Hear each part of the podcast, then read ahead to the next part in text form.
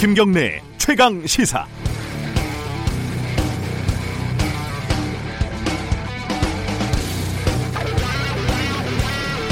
자유한국당 박순자 의원이요 국회 상임위에서 언쟁을 하는 도중에 상대 의원에게 이렇게 말을 했습니다. 어디 싸구려 노동판에서 왔나? 어디서 와서 싸구려 말을 함부로 하고 있어? 하필이면 같은 날 어, 석탄이나 나르는 싸구려 노동판 화력발전소에서 싸구려 비정규직이 숨졌습니다. 2016년 또 다른 싸구려 비정규직 청년 노동자가 지하철 문을 고치다 열차에 치여 숨진 뒤에 국회에는 사고 방지를 위한 법안이 여러 개 제출이 됐습니다. 하지만 단 하나도 통과되지 않았습니다. 우선순위에 놓이지 않았던 겁니다. 말하자면 싸구려들을 위한 법이었으니까요. 고상한 국회의원들도 싸구려 노동자들이 목숨을 걸고 생산하는 전기가 없으면 그리고 교통수단이 없으면 결코 살아갈 수 없습니다. 싸구려 노동자들은 이렇게 노동으로 밥값을 합니다. 고상한 척 하지만 밥값도 제대로 못하는 국회. 그래도 먹고 사는 무언가를 만들어내는 노동판. 어디가 진짜 싸구려 판일까요? 12월 14일 금요일 김경래의 최강 시사 시작합니다.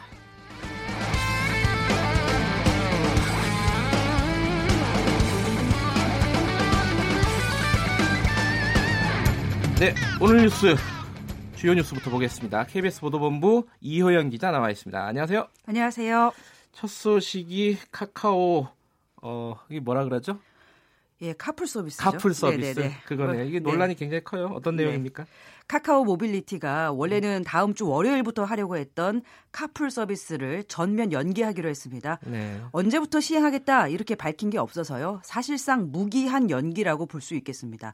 그동안 택시기사의 안타까운 분신도 있었고 택시업계 반발도 워낙 거셌습니다. 네. 정부도 생존권을 위협받는 택시업계의 의견을 받아들여서 산학금을 폐지한다든지 개인 택시 면허 반납 보상금을 현실화한다든지 네. 여러 택시 발전 방안을 모색 했지만 택시업계의 반발을 잠재울 수는 없었습니다. 음. 오늘 아침 신문 보니까요. 중앙일보가 이 사안과 관련해서 정치 미래 발목 잡다라는 제목으로 기사를 실었던데 네. 나름의 의미가 있어서 좀 소개를 해드리겠습니다. 이제 택시를 타는 사람의 입장에서 생각해 보면 정말 택시가 필요한 출퇴근 시간이랄지 요즘 같은 연말 밤 시간대 꼭 택시를 탈 수밖에 없는 상황인데 택시 잡기 어려울 때 이럴 때 생각해 보면 택시 이용하기 굉장히 불편한 점도 많고 또 관련 설문 통계도 많이 발표가 됐었습니다. 네. 근데 이런 상황에서 카카오 카풀이 한국식 공유 경제 모델로 주목받았고 한 걸음 더 나아가서 4차 산업 시대를 이끌 빅데이터를 기본으로 한 산업인데 우리 정치권이 번번이 미래 산업의 발목을 잡고 있다고 지적했습니다. 이제 정치가 이제 기존 산업의 피해를 최소화하는 합리적인 중재에 나서야 하고 또 걸림돌이 되는 규제는 풀어줘야 하는데 그렇지 못하고 있다는 점을 비판했는데요. 한번 이런 시각도 생각해 볼 필요가 있는 것 같습니다. 그러게요. 이게 뭐 소비자들한테는 편할 서비스가 되겠죠 아마 네. 시행을 되면 근데 이, 이 과정에서 어, 아, 아무래도 어, 손해를 보고 고통을 받을 수밖에 없는 구조조정 대상자들은 반발할 수밖에 없고 이 과정을 정치가 어떻게 조율해 나갈 수 있을지 이게 사실 뭐 우리 사회가 지금 시험되죠 이런 게 예. 다음 소식은요 네, 동북아시아 전략 연구를 하는 민간 자본 연구기관인 니어 재단에서요 네. 어제 조찬 시사 포럼을 열었어요. 근데 이 자리에 노무현 정부 시절에 각각 2년치 2년씩 노동부 장관을 지낸 김대환 인하대 명예교수와 이상수 변호사가 참석해서 네. 현 정부의 경제와 고용 정책에 대해서 아주 쓴소리를 했습니다. 음, 이 중에서 김대환 전 장관이 현재 고용 악화와 경제 위기에 대해서 진단한 내용을 좀 소개해드리겠습니다. 네. 한마디로 이렇게 정리했는데요. 어설픈 진보와 개념 없는 정책의 합작품이다. 이렇게 쓴소리를 했습니다. 네. 그 중에서도 눈여겨볼 대보, 어, 대목이 현 정부의 최저임금 인상과 정규직 전환 정책에 대한 견해를 밝힌 부분인데요. 최저임금 인상에 대해서는요. 임금은 시장 친화적일 수밖에 없는데 그 성격을 무시하고 시장 가, 가격 체계를 무너뜨렸다 이렇게 봤습니다. 네. 그러면서 최저임금 인상의 부작용이 심해지니까 재정 보전이나 자영업자 카드 수수료 인하 방안 등을 내놨는데 네. 이게 오히려 시장의 과도한 정부 개입으로 가격 체계를 혼란하게 하고 일자리 충격을 심화시켰다 이렇게 음. 지적했어요. 또 정규직 전환 정책의 문제도 지적했는데요. 정부의 정규직 전환 지침은 공개 채용이어야 한다. 그런데 노조 요구대로 그냥 정규직화하고 있다. 이는 괜찮은 일자리를 찾는 청년들을 허탈하게 하고 공정 가치를 짓밟는 행위다. 이렇게 비판했습니다. 이 김대환 전 장관하고 이상수 전 장관이 이런 말을 했다는 거죠? 예, 그렇습니다. 네. 사실 좀 이게 간단한 기사라서 실제로 이분들이 어떤 생각을 갖고 있는지 한번 들어보고 싶긴 하네요. 나중에 연결 한번 해보고 싶네요. 이게 왜냐하면 카드 수수료 인하했는데 일자리 충격을 심화시켰다 이런 말은 잘 이해가 잘 안 되고 솔직히 그리고 김대한 이상수 변호사가 노동부 장관 할 때는 정책 정책을 잘 폈나 그것도 한번 좀 따져볼 필요는 있을 것 같고요. 예, 예. 알겠습니다. 다음 삼성 바이오로직스 사건. 예, 어저께 이제 검찰이 압수수색을 야, 했습니다. 예. 지난달에 증권선물위원회가 삼성 바이오로직스가 고의로 4조 5천억 원 규모의 분식회계를 저질렀다고 결론 내면서 검찰에 고발 조치까지 했는데요. 검찰이 이 사건을 서울중앙지검 특수 2부에 배당했고요. 네. 증선이 고발 20여일 만에 전격 압수수색에 나섰습니다. 네. 어제 검찰 압수수색 대상이 된 곳이요. 삼성바이오로직스 본사의 회계부서하고요. 삼성물산 그리고 자회사인 삼성바이오 에피스 그리고 외부 감사를 맡았던 삼정, 안진 음. 등 회계법인 네 곳입니다. 아 일단 삼성 바이오로직스, 에피스 그리고 회계법인 이 정도가 같다는 거네요. 네. 근데 이게 지금 결국은 삼성물산으로 지금 얘기가 이어지고 있는 거잖아요. 이게 맞습니다. 어떤 내용입니까? 아, 이 사안 자체가 그동안 보도가 많이 됐지만 워낙 어려워서요. 제가 복잡하죠? 최대한 단순화해가지고 네. 한 번만 더 설명을 드리면요. 네. 삼성 바이오의 모 회사가 제일모직인데 네. 제일모직 대주주가 이재용 부회장이었어요.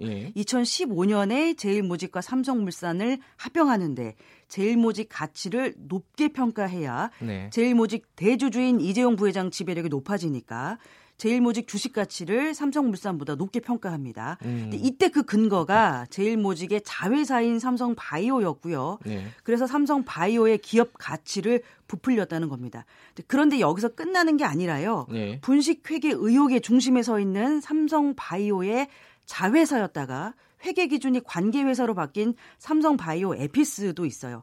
검찰은 우선 이렇게 복잡하게 분식회계에 관계돼 있는 모든 회사들의 우선 자료를 다 확보해서 사실 관계부터 한번 따져보자. 이런 건 이런 입장인 것 같습니다. 그래서 궁극적으로는 이 모든 복잡한 의혹의 종착점에 이재용 삼성전자 부회장의 경영권 승계가 있었는지 그 연관성을 보는데 수사 초점이 맞춰질 것으로 보입니다. 이게 등장하는 회사들도 너무 많고 이래가지고 맞습니다. 복잡한데 예. 어, 뭐, 나중에 한번 정리할 시간이 있을 것 같고요. 이, 사실, 마지막으로 어쨌든 최종적으로 삼성물산이고 이재용의 어, 경영권 승계가 연관돼 있다. 맞습니다. 이 부분이 검찰을 검찰이 들여다볼 수밖에 없는 상황일 것이다.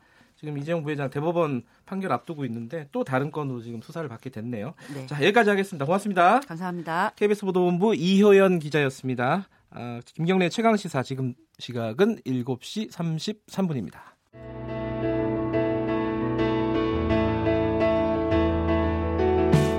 김경래의 최강 시사는 여러분의 참여를 기다립니다. 참여를 원하시는 분은 9730으로 문자 메시지를 보내주세요.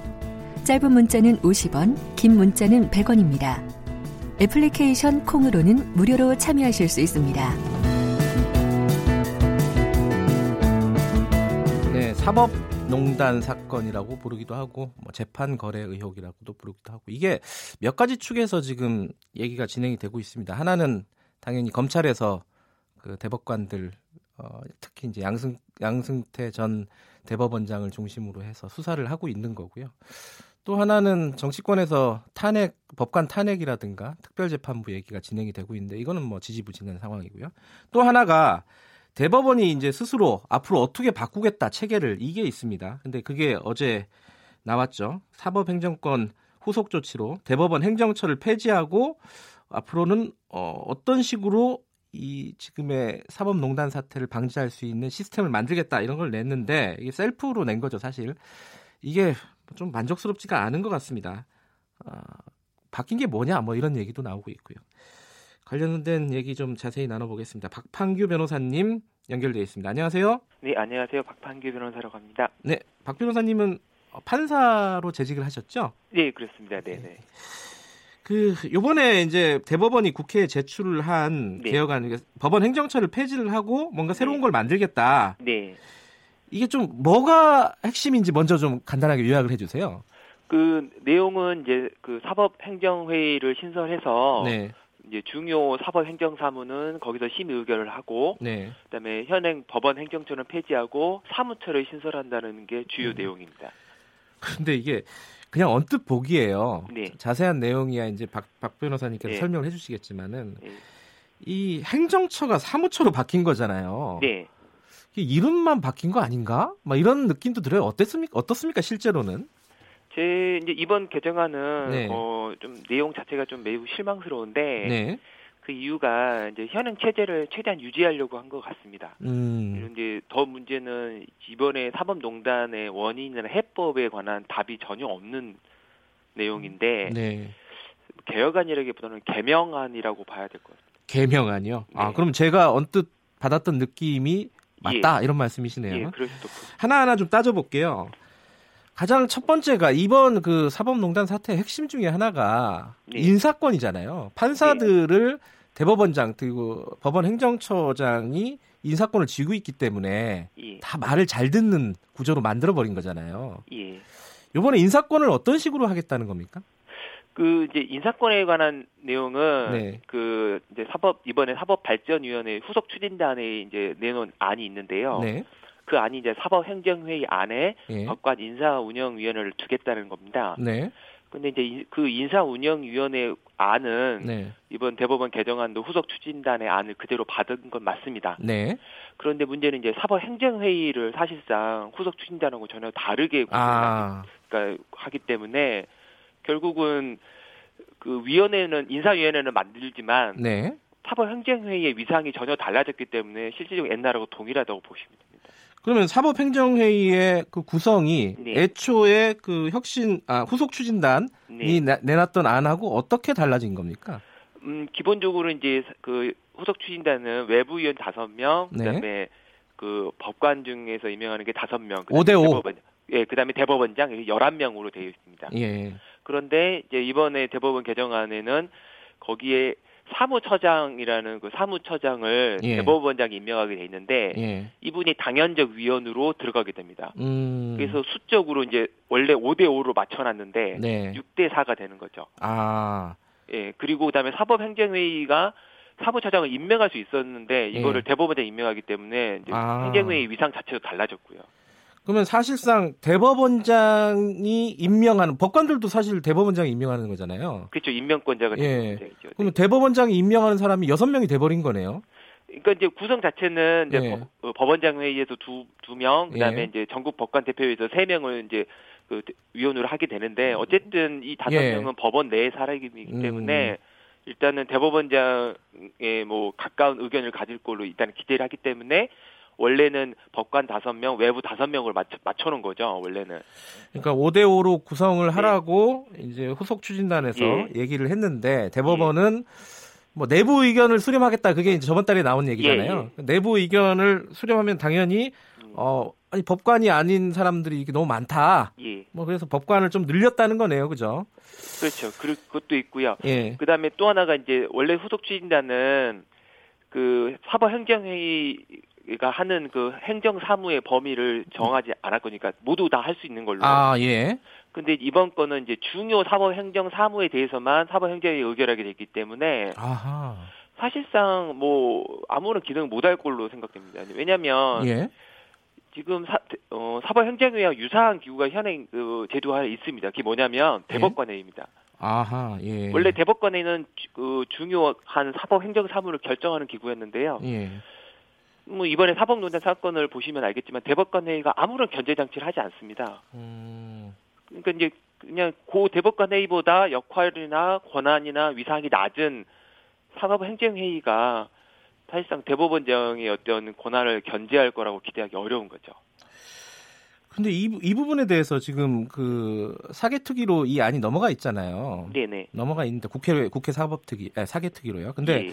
국회에서 여야가 다 이 안에 대해서 만족스럽지 못한다는 얘기를 하고 있어요. 근데 그 예. 중에서 예. 이제 그렇게 얘기를 하니까 대법원의 입장이 뭐였냐면은 헌법을 근거로 해서 예. 하기 때문에 이 사법 행정회의라는 게 법관으로 구성을 해야 된다. 네. 이렇게 얘기를 했더라고요. 이게 어- 헌법에 어떤 게 있기 때문에 뭐 이런 얘기를 하는 거죠, 대법원은?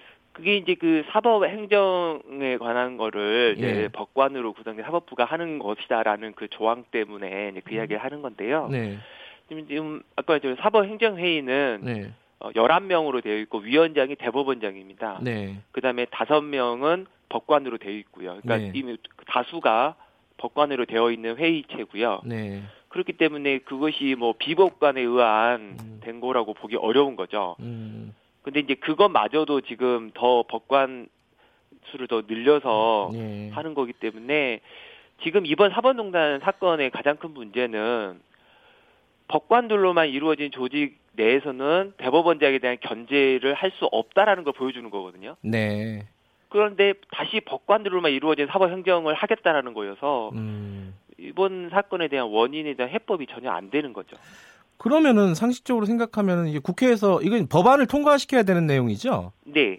그럼 국회에서 이 안을 통과시키기가 힘들다 라고 볼 수 있는 거 아니겠습니까? 지금까지 반응을 보면은. 그 제, 가 이제 그 지금 법 그 국회에 나와 있는 여야 의원들의 그 개- 개정안 내용들이 있는데요. 네. 그 내용보다도 훨씬 더 후퇴된 내용이어서 음. 제가 보기에는 뭐 논의가 잘 되지 않을 거로 보입니다. 아마. 그래서 아마 그 국회의원 그 의원 발의된 법안들하고 네. 그다음에 이제 후속 추진자에 나온 그 법안이 주축으로 논의가 되고요. 네. 이 법안은 사실상 현행 제도 유지하겠다는 거여서 별로 논의하기 할 필요가 없을 것 같습니다. 아, 그래요. 근데 이제 이게 사실은 법이 통과돼도 이거를 네. 실행을 할 거는 이제 법, 법 예, 법원이잖아요. 예. 대법원이잖아요. 그렇죠. 네, 네. 근데 대법원의 여론 이게 대법원의 여론 어, 대법원이 조사한 거긴 하지만은 네네. 어쨌든 이 법관이 해야 된다라는 네. 의견들이 굉장히 많아요. 조사를 네. 해보면은 이제 판사들은 그렇게 생각한다는 거죠. 예, 예. 그러니까 그 저항이 있을 거란 말이죠. 그러니까 국회에서 이제 이 좀 강력한 개혁안을 내 어, 통과시켜 버리면은 이게 네. 제대로 진행이 될까요? 어떻습니까? 어, 뭐, 그거는 이제 그 법이 개정되면, 네. 이제 그 개정된 법에 따르는 시행이기 때문에, 뭐, 그거는 자체를 뭐, 파- 판사들이나 법원이 뭐, 거부하기는 어려울 거고요. 네. 다만 이제, 법원 자체 개혁이라는 것이 그 이- 정말 어렵다라는 것을 이제 네. 이번 개정안이 보여주는 거고요.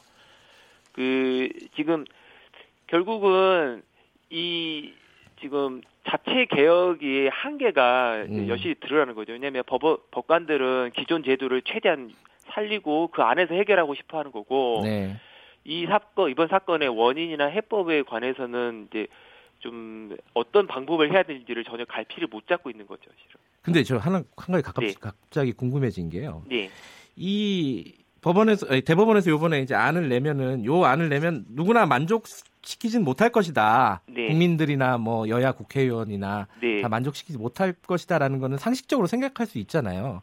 그러니까 좀 쉽게 예, 예, 얘기하면은 네. 욕 먹을 가능성이 크- 크다 이렇게 네. 내버리면은 네. 그럼에도 불구하고 왜 이런 안을 내는 거죠 대법원은? 이게 뭐 그 안에 시스템이 뭐, 어, 뭐 어떤 생각을 그러니까 이제 가지고 그 예. 대법원은 구성 자체는 판사들로 구성되어 있지만 네. 사실상 그 어, 이렇게 피라미드 구도 하에서 네. 상층 이제 고위 법관들에 의해서 결정되는 거기 때문에 네. 뭐, 뭐 어떤 토론이나 뭐 논의라기보다는 윗선에서 결정한 걸로 보입니다. 음. 그래서 아마 이제 그분들이 생각이 네. 뭐 기자님이 보시는 것처럼 이제 국민들하고 상당히 동떨어져 있는 거죠. 아, 그렇군요. 근데 지금 아까 제가 그 처음에 모두에 말씀드렸던 것 중에 국회에서 지금 진행되고 있는 게 예. 특별재판부. 아, 네. 지금 뭐 재판부 구성으로는 못 믿겠다. 재판 예. 결과를. 특별 재판부 설치 건하고 법관 탄핵건이 지금 논의가 예. 되고 있어요. 물론 예. 어, 본격적으로 아직 시작은 안 됐지만요. 네. 논의가 되고 있는데 이거 어떻게 진행될 거라고 예상이 되세요? 지금 특별재판부 부분은 지금 약간 그 시기가 좀 놓친 느낌이 좀 있고요. 아, 늦었나요? 왜냐하면 음. 이제 임종원 전 차장 지금 재판 이미 진행 중에 있고 예, 들어갔죠. 지금 버- 그 법안이 추진된다고 해도 예. 이게 실제로 적용되려면 뭐 6, 7개월 이상 가까이 걸릴 수 있기 때문에 왜냐하면 예. 추천위원회를 또 구성해야 되거든요. 그렇군요. 그래서 좀 시- 시기 좀 어렵고요. 네. 현재 가장 중요한 건 법관 탄핵이 더 중요하죠. 현재는 음. 왜냐하면 법관 탄핵은 그 직권남용죄 관련 특수성 때문에 형사적으로는 처벌 안 되는 범죄지만 헌법적으로는 굉장히 위- 중대한 위반 행위들이 많이 있는데 네. 이 부분에 대해서 반드시 법적인 평가가 내려지는 것이 무엇보다 중요하다고 생각합니다.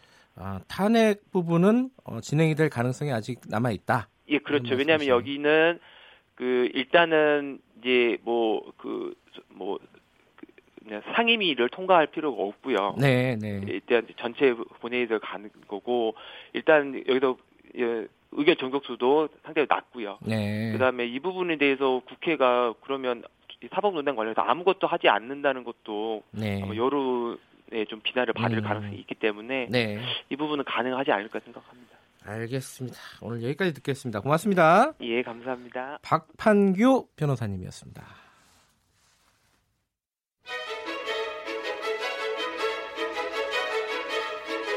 우리 사회의 다양한 현안을 공정하고 깊이 있게 다룹니다.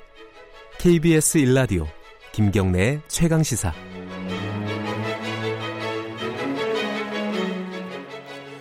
예, 한 주간의 어, 사회적인 쟁점이나 이슈들을 빅데이터로 분석해 보는 시간입니다. 빅 커뮤니케이션 전민기 팀장님 나와 계십니다. 안녕하세요. 네, 반갑습니다. 전민기입니다. big이 많이 들어가는군요. 빅데이터, 빅 커뮤니케이션. 네. 자, 한 주에 가장 많이 본 뉴스 어떤 겁니까? 뉴시스의 기사였고요. 네. 카풀 반대, 택시기사 아. 분신 사망, 유서 두 통 남겨. 아까 브리핑에서도 했었는데. 네, 그러셨군요. 네. 이 기사는 내용이 뭐였죠? 네. 이 국회 인근에서 카카오의 카풀 서비스에 항의하면서 택시 안에서 분신 시도에서 숨진 택시기사 최모 씨의 유서 두 통이 발견됐다는 소식이 있고요. 음, 이 유서 내용을 봤더니 어, 더불어민주당 이해찬 대표하고 손석희 JTBC 사장을 아. 향한 내용인 것으로 알려졌다 네. 이렇게 전해지고 있고요. 또 이 택시노조 위원장은 평소 성실하고 사회를 비관하는 사람도 아니었다면서 이 아까운 생명을 카카오 때문에 잃게 된 것이다. 음. 뭐 이런 주장과 함께 어, 혼자 택시 안에서 어, 안타까운 죽음을 맞이했다. 뭐 이런 그런 내용의 기사였습니다. 일단 뭐 저기 시행을 좀 미뤘죠 카카오 측에서 그렇습니다. 시행을 미룬 예. 상황인데 이 이게 궁금하네요 카카오 카풀에 대해서 그 빅데이터로 이- 보면은 어- 반응이 어떤지 분위기가 네. 이 분신하신 전후로 좀 많이 갈리는데 아? 전만 하더라도 그 설문조사 같은 데서 카카오 이 카풀을 찬성하는 입장도 많았고 어. 빅데이터 상에서도 사실은 한 3대 3대 3 정도 중립 의견 그러니까 어. 긍부정 중립 그러니까 보통 우리가 사안 다룰 때 그러니까 보통 나오는 게 333 정도입니다. 그래서 아? 거기서 이제 좀 음. 긍정적인 의견이 많으면 긍정 수치가 올라가고 네. 뭐 부정이 내려가고 이런 식인데 지난 한 달 동안 지금 7,520여 건 정도 언급됐고 어제 그 감정어 긍부정 비율 한 달 동안 봤더니 14.4 대 38.7이에요. 음. 부정 감성어는 좀 유지되는 반면에 긍정 감성어가 좀 많이 줄어들었습니다. 아 그래요 예, 그래서 긍정 감성어가 뭐 가능하다, 바라다, 안전, 향상되다, 저렴하다 이런 단어들 뜨고 있고요. 예. 부정 감성어는 반대하다, 불법, 그닥 반발하다, 뭐 갈등, 위협하다, 논란, 거부 이런 단어들인데 사실 333 나온다는 건 국민들도 어떤 입장에 찬반을 해야 할지 조금 음. 어렵다는 거죠. 아직 시행이 안 된 상황이고 그렇죠. 이것들을 경험하면서 사실은 어떤 반응들이 나와야 되는데 그런 중립적인 의견이 많다가 이분이 분신 자살하신 이후에 좀 긍정적으로 생각하셨던 분들이 약간 주춤하는 예. 그런 모양새를 보이고 있습니다. 그렇죠 뭐 사람 생명이 제일 중요한 거니까 이게 그렇습니다. 또 이렇게 심정적으로 멈칫하게 되죠 이게 네. 아무리 뭐 논리적으로 옳다고 하더라도 그렇습니다. 자또 어떤 기사가 있죠 가장 많이 본 기사 중에 예, 서울신문 기사고요. 한 80만 명 정도가 본 기사인데 엔터사에서 40억 대금 못 받아 미용실 폐업 직전이라는 음, 유명한 기사입니다. 미용실이었던 모양이에요 예, 그 대형 연예 기획사들의 해묵은 갑질이냐 아니면 예. 미용실 경영 실패를 떠넘기려는 한 미용사의 넋두리냐 음. 어, 이렇게 시작이 되고요. 연예계가 한 유명 미용사의 폭로로 진실 게임 공방에 휩싸였다는 겁니다. 네. 어, 강호라고 불리는 그 더 레드 카펫이라는 미용실 원장인데 유명 연예기획사 뭐 CJES나 스타쉽, 큐브 사실 이름만 대도 굉장히 유명한 곳들인데 네. 몇 년째 한 40억 원대 미용 대금을 아이고. 주지 않아서 예. 폐업 위기에 몰렸다라고 주장을 했습니다. 그러니까 그동안 시중에 떠돌던 기획사들의 갑질 논란이 거의 뭐 처음으로 미용실 쪽에선 공론화된 것이고요. 음. 그러니까 우리가 소위 빅3라고 부르는 SM, YG, JYP 여기를 뺀 나머지 업체 상당수가 미용실 등 협력사에 대해서 암묵적인 갑질 공생 관계를 맺고 있다는 겁니다. 그래서 본인은 법을 잘 모르는데 문화체육관광부나 고용노동부 공정거래위원회 어디든 좋으니까 연예기획사 특별감사에 나서달라. 그 녹취록도 본인이 갖고 있다라고 합니다. 음. 그러니까 추후에 꼭 갚겠다 이런 내용이고요. 그 연예 기획사들은 또 아니라 이렇게 뭐 입장을 밝혔는데 그렇습니다. 조금 예. 진실 여부는 지켜봐야 될것 네. 같아요. 그 외에 뭐 날씨 기사라든지 KTX 탈선 사고 관련 기사도 한 80만 건 정도 클릭수 음. 기록했고요. 최근에 발생했던 그 컨베이어 벨트 사망 아, 예. 사고가 어제 오늘 급속도로 이제 올라가고 있는데 아마 다음 주 정도에는 순위 안에 들지 않을까 이 싶습니다. 사건은 약간 청년들에게도 좀 어, 다가가는 분이 있을 거예요. 그렇습니다. 또래들이니까요. 댓글이 가장 많은 기사는 뭐였죠? 16,000여 개 댓글 달린 기사였는데요. 이 조선일보 기사고 탈원전의 급기야 중국 러시아서 전기 수입 추진이라는 제목의 음. 기사였습니다. 네. 그러니까 한국전력이 탈원전 정책에 따른 전력 수급 불안 막기 위해서 중국과 러시아로부터 전기를 수입하는 방안을 추진하고 있다라는 것이고요. 음, 한전이 지난 10일에 자유한국당 정유섭 의원에게 제출했던 동북아 개통 연계 추진을 위한 최적 방안 도출과 전략 수립 프로젝트라는 보고서에 이런 내용이 있다는 거죠. 예.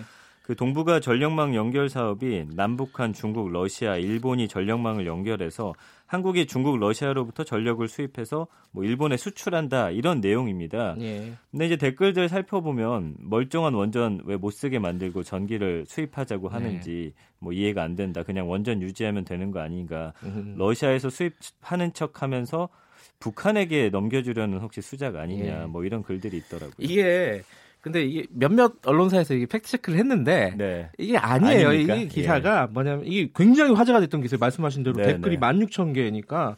근데 이게 fact check를 해 보니까 이 정책이 이명박 정부에 시작된 정책이에요. 네네. 그때 이미 그 이름도 있어요. 뭐 동북아 grid, 음. 뭐 동북아 super grid 사업이라 그래가지고 네, 네. 남한, 북한, 뭐 그러니까 우리 대한민국하고 북한하고 일본, 중국, 러시아 전력망을 다 연계하겠다 이런 기사인데 그 그때 당시에는 이명박 정부 시절에는 탈원전이 아니라 친원전 정책이 가장 그랬었죠. 예. 예, 강력하게 펼쳐졌을 때 그때 시작된 거예요. 사실 그때는 그래가지고 이 조선일보 기사죠.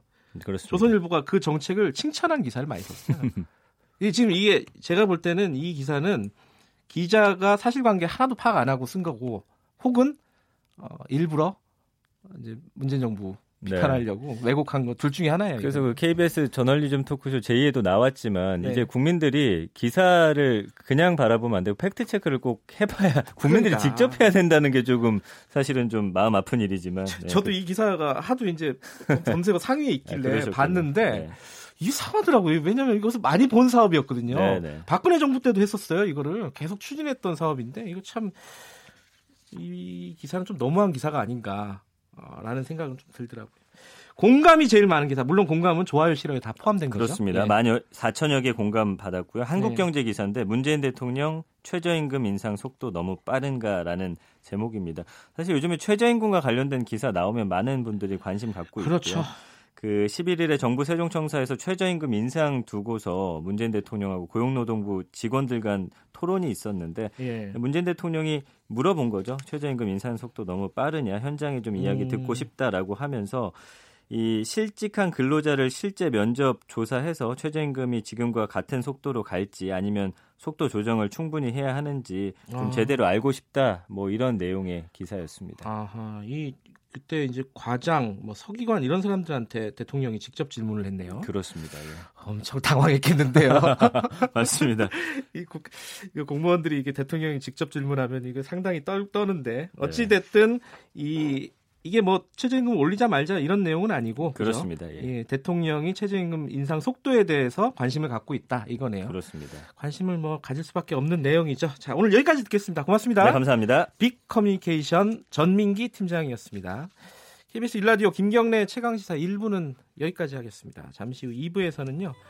민주당의 박주민 의원, 한국당의 김영우 의원, 여야 두 분 모시고 전국의 가장 뜨거운 현안을 놓고 일합을 겨루는 코너 마련돼 있습니다. 최고의 정치. 김경래 최강시사 잠시 후에 뵙겠습니다.